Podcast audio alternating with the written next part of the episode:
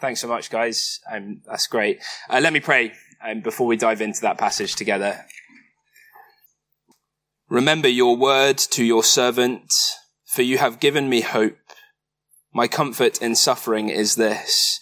Your promise preserves my life. Lord, I pray that this morning by your Holy Spirit, as we spend time in your word, you would give us hope, that we would find comfort in our suffering, and that we would rely on and enjoy the promises that you make to us. In Jesus' name, Amen.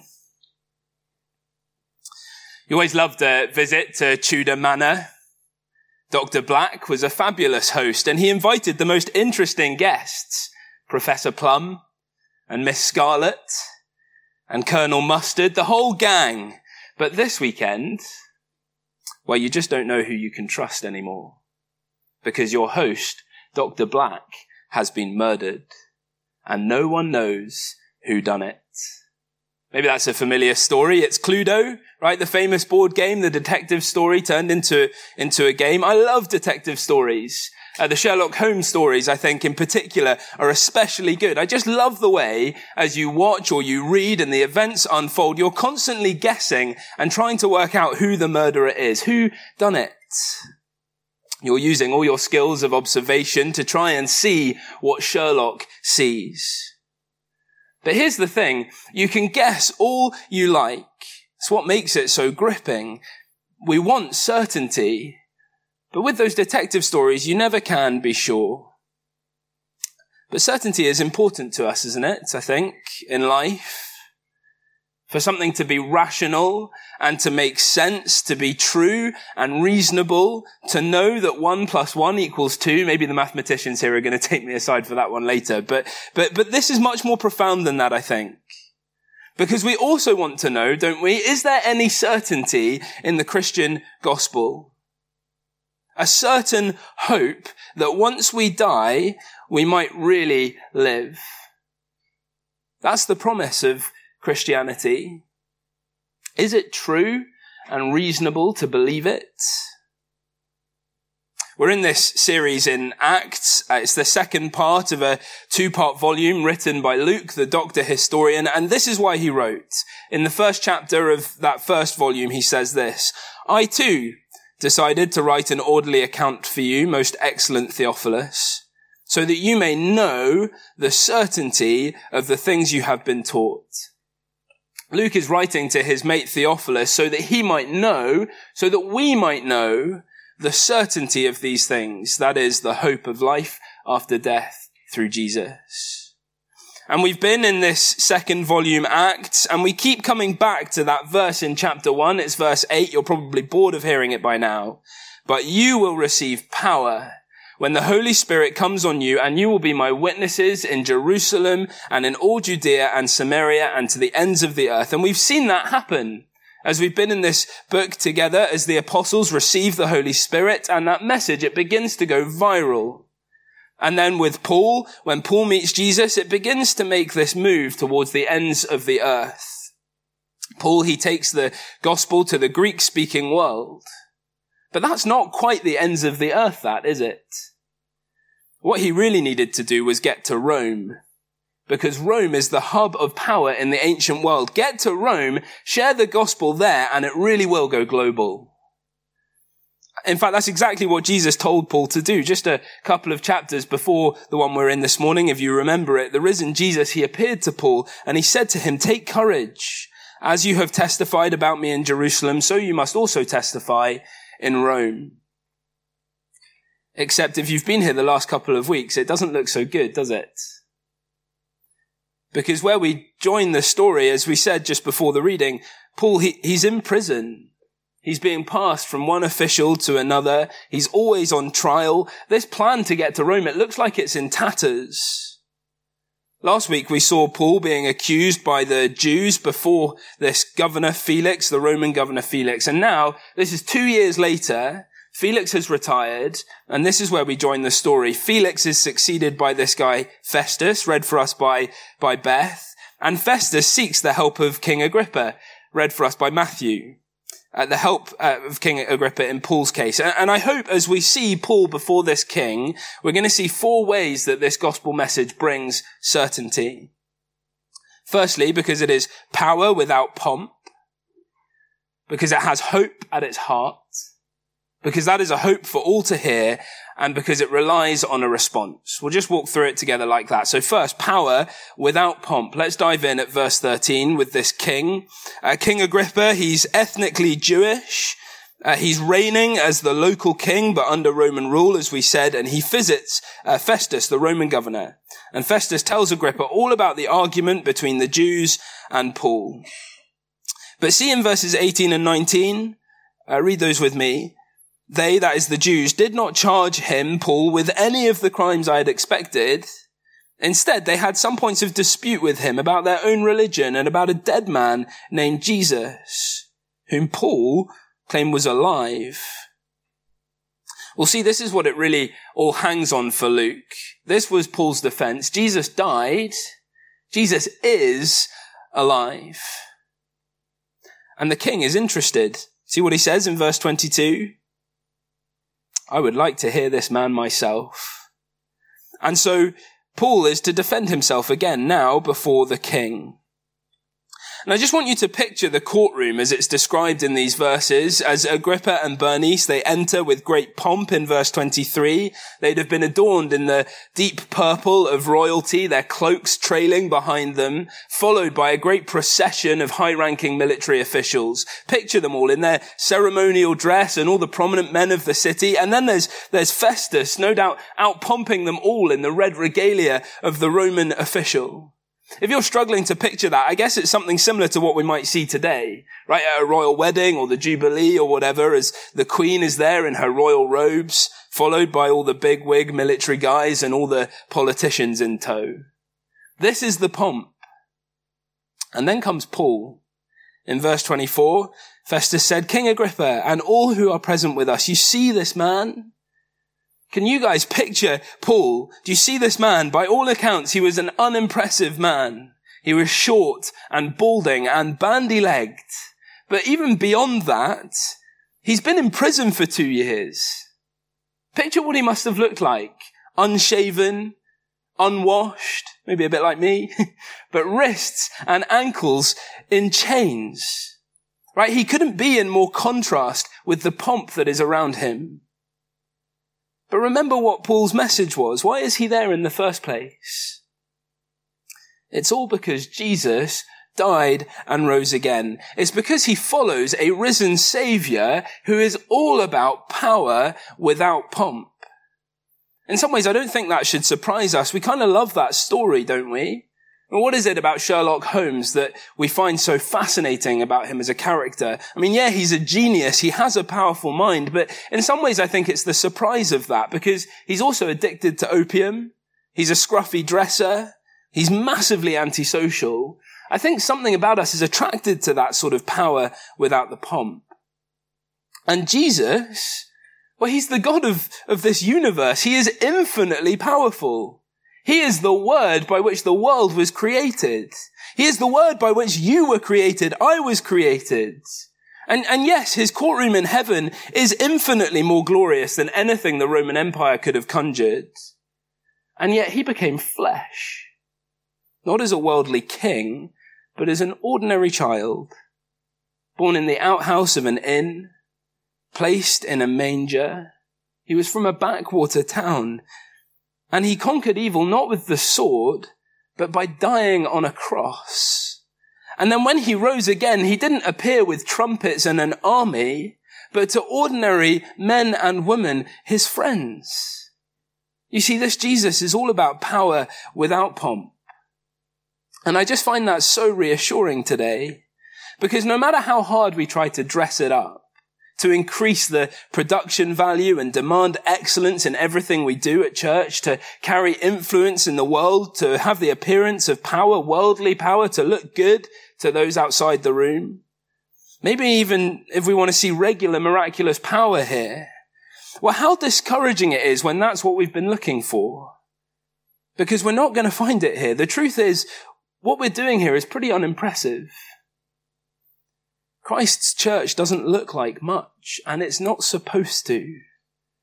Because we follow a savior who demonstrated his power by dying on a cross. It's power in weakness. It's power without the pomp.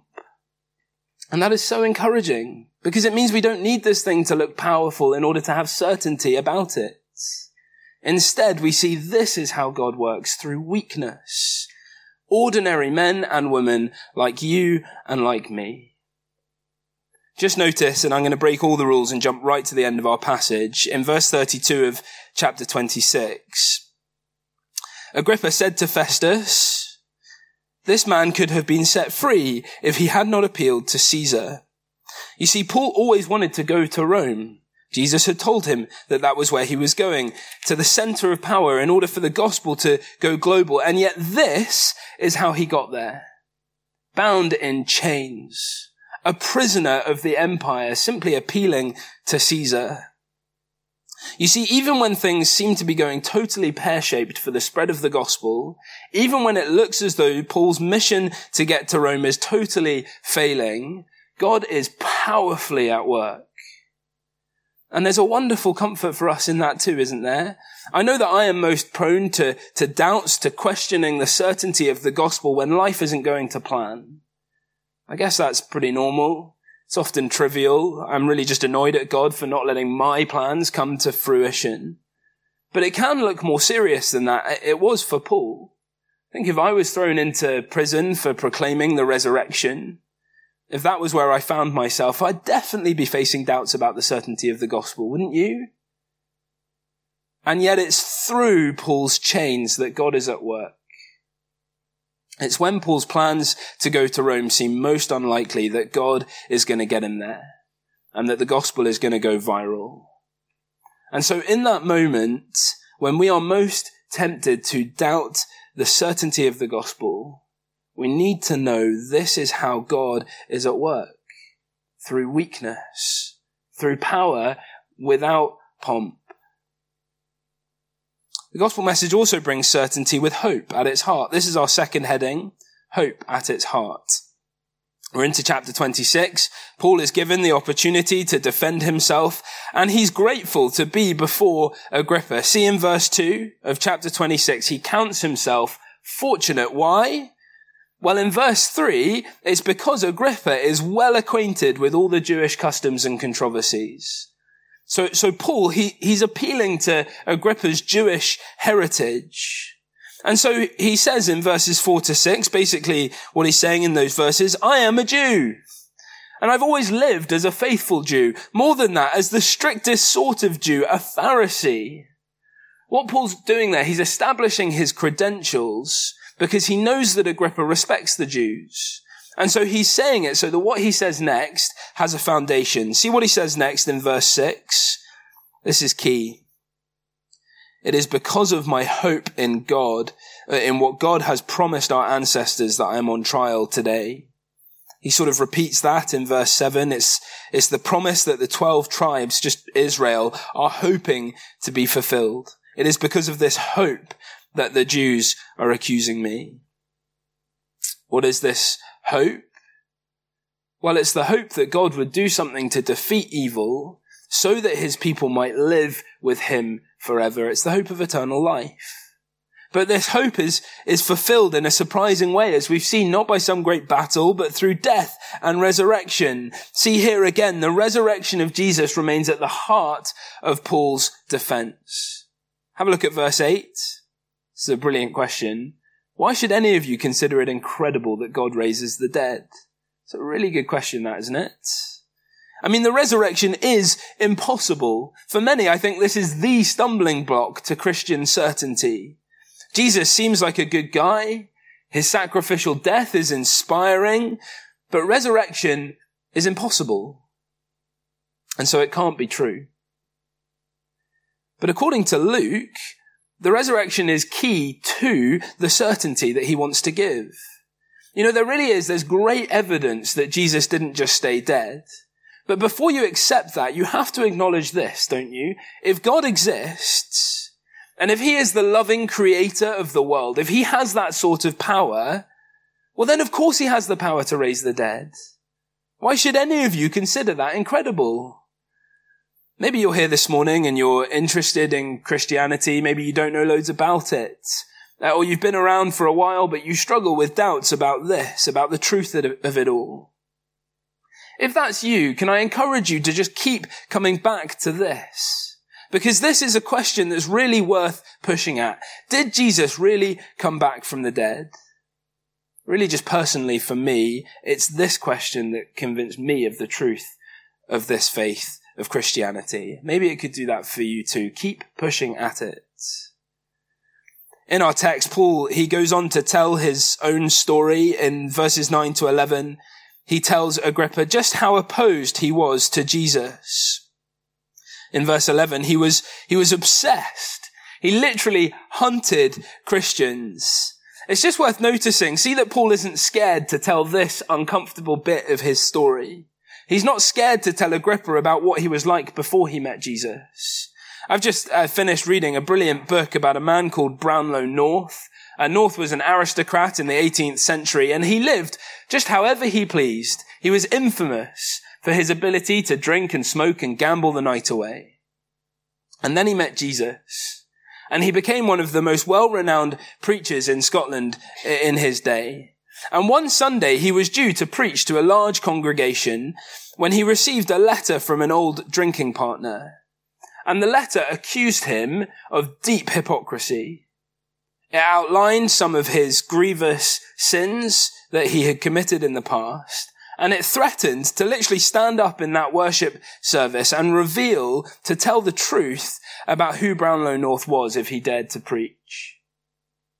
And so when North did get up to preach, the first thing he did, he opened that letter and he read it in front of the church, admitting all of his past sin and then going on to explain how meeting Jesus had totally transformed his life. Friends, we must not be scared to admit what we once were. And whether you have a dramatic story like that or not, if you're here today and you have encountered the risen Jesus, and we simply do that as we spend time in his word and as the, the Holy Spirit works in our hearts, if you know Jesus, you have a wonderful story to tell. Why? Well, because the world that we live in is without hope. We live in a hopeless world. We all live in the valley of the shadow of death. But if you know Jesus, you know the man who faced that death and yet came through the other side. And so now you have a certain hope that you might do the same. You've moved from hopeless to hopeful. And there is no greater story than this because it has hope at its heart. Right? We see that the gospel message, it brings certainty because it is power without pomp, because it has hope at its heart. And that hope is hope for all to hear. Our third heading this evening, hope for, this morning, sorry, hope for all to hear. As Paul encounters the risen Jesus, he's given a job to do. He's given a purpose. See in verse 16 as Jesus speaks to Paul, I have appeared to you to appoint you as a servant and a witness of what you have seen and will see of me. The purpose of encountering the risen Jesus is that Paul might become a servant, that his life might be transformed from persecuting Jesus to serving him in worship. And more than that, to being a witness, to sharing this encounter that he's had with Jesus. Paul's is a life transformed into worship and into witness, and exactly the same is true of us today. If you have encountered the risen Jesus, for us, it is so that our lives might be transformed too, into a life of serving Him in worship. Guys, Jesus' purpose for the Christian is so much more than turning up or tuning in on a Sunday. But to get stuck in at church, get yourself on a rota, help with the teas and coffees or with the youth ministry, join a small group, volunteer at food bank. As we serve one another, as we serve our community, we serve and we worship Jesus. And not only that, because Jesus also has a purpose for us to witness to a watching world, to actively seek to share the good news of Jesus with the people around us. to tell his story from hopeless to hopeful. It's the purpose of every Christian to worship and to witness. But Paul is also given a very specific purpose. See in verse 17 and 18, he is sent to the Gentiles, that's just non-Jews, to open their eyes and to turn them from darkness to light. This is huge, guys. Without this commission, you and I would never have had the opportunity to hear about Jesus. This is such a key piece to our story. See in verse 20, Paul is fulfilling Acts chapter 1 verse 8. He shared it in Jerusalem and Judea and Samaria and to the ends of the earth. He goes to the Gentiles because this message, it's hope for all to hear. In verse 22, that looks like the small and the great alike. We've seen that again, haven't we? As we've gone through this series, the gospel shared with all sorts of people. An Ethiopian eunuch, humble tent makers, Athenian philosophers, Judean kings. It's hope for all to hear. It's hope for me. It's hope for you. And so I guess of most importance this morning, do not write yourself off from this hope. If you're here today and you think you couldn't possibly be a Christian, that the stain of your past is too deep, for whatever reason, you need to know it doesn't matter who you are. It doesn't matter where you come from. It doesn't matter, matter how you feel about yourself. It doesn't matter what you've done. There is hope for you in Jesus. Jesus is more than sufficient for you. Would you take your eyes off yourself and what the world says about you and your sins and fix your eyes on Jesus and his mercy? For he will not disappoint. I just love that song. Our sins, they are many. His mercy is more. And if you're here and you've written someone else off, I've said this before, but it's so important. If you've decided that for whatever reason, someone you're trying to share the gospel with, or someone you're friends with, or someone you know could never be a Christian, you need to know that Jesus is more than sufficient for them. And who are you to give up on them? Would we continue to share the gospel with the most unlikely people? And would we get on our knees and pray? This is hope for all to hear. The gospel message, it brings certainty because it is power without pomp, with hope at its heart. And that is a hope for all to hear. And as we come into land and we think about what to do with this message, we need to see that it relies on a response from all of us. You see, this is hope for all to hear, but it is not counted as hope by all who hear it. Because not everyone will respond by submitting to Jesus and accepting the free gift of eternal life.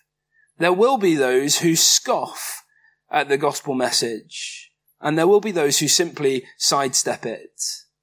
Those are the responses we see in the passage. See in verse 24 of chapter 26, as Festus shouts at Paul, You are out of your mind, Paul. Your great learning is driving you insane. You're mad, Festus scoffs. Maybe you're here this morning, and if you're honest, this is really your heart response. I suspect you're probably a bit too polite to actually laugh at us. But you can't help but think it's all a bit ridiculous. If that's you, consider how Paul replies in verse 25. I'm not insane. What I'm saying is true and reasonable. See, Paul has certainty about what he has seen. It's true. He says, I've seen it with my own eyes but it's also reasonable. C.S. Lewis said it like this. I believe in Christianity as I believe that the sun has risen. Not only because I see it, uh, see it, but because by it, I see everything else. Not only because he's seen it, but because it's reasonable. It makes sense of the world that we live in. But Festus scoffs. What does Agrippa do? Well, Agrippa sidesteps. See in verse 28, Agrippa says to Paul, do you think that in such a short time you can persuade me to be a Christian? See, that's not really a response at all, is it? He's heard the message. He has everything he needs to respond, and he's decided to delay, to sidestep the issue, which is crazy. It's like, imagine playing Cluedo. If you know how the game works, if you don't, uh, forgive this analogy, but you've collected all the evidence that you need. You know that it was Colonel Mustard in the library with a candlestick, but you think, I'll just keep playing the game for a bit. I'm having a good time. I don't need to do anything with this knowledge yet. Doing that, if you understand Cluedo, would just make no sense. You have everything you need. Why delay? And Paul's response to Agrippa in verse 29, short time or long, I pray to God that not only you, but all who are listening today may become what I am. They have everything they need. These guys, they've heard the message, and yet Festus scoffs and Agrippa sidesteps. But the response that the gospel message relies on is to submit. As we've seen, it's submitting to live a life of worshipping Jesus and witnessing to what you've seen of him. When I was at university, I, I lived something of a double life, if I'm honest. I'd grown up in a Christian home, and so when I got to university, I felt a natural sort of attraction to church, and I went along uh, most Sundays. I don't know what brought you here this week, but I was there every week, and I think I believed what was being taught. But I was also living like all the other students around me heavily involved in the rugby club, no different to any of the other guys there, really. It's not that I scoffed at the gospel, but I definitely wasn't living in submission to Jesus. Mine was not a life of worship and witness because I'd done the sidestep. And then one day, this Christian guy, he sat me down. He's now a very good friend of mine and he really challenged me. He said, do you really believe this message? Because if it's true, it relies on a response. What are you going to do with it? And so I decided that in that moment, what I really needed to do was commit to working out whether I really believed it was true. And you know, the more questions that I asked of the Christian faith, and this remains true today, the more answers I found. The more I push, the power without pomp, hope at its heart, hope for all to hear, the deeper I swim in the waters of the gospel, the more true and reasonable it seems. And so can I urge you this morning as we finish? Wherever you're at in response to this message, if you've been a Christian for 50 years or for five, or if you're just thinking about these things for the first time, don't stop pushing at this. Don't just laugh it off. Don't sidestep the issue, but seek answers to your questions because I really believe that this message is true and it's reasonable and it makes sense of the world that we live in. And the best thing that you can do with your life is to submit it to Jesus. Allow him to take your life and shape it into one of worship and of witness. Because this is the only place that you're going to find a certain hope. The truth is, however true and reasonable this message is though, you and I, we're humans and we're weak and we desperately need the Spirit of Jesus to help us to respond to this message rightly. And we're about to sing this wonderful song. Would we make it our prayer together? It goes like this. When I fear my faith will fail, Christ will hold me fast. When the tempter would prevail, he will hold me fast. And so just before we sing and as the band come up, let me, let me pray. Shall we pray together? Heavenly Father, we thank you so much for Jesus for his death,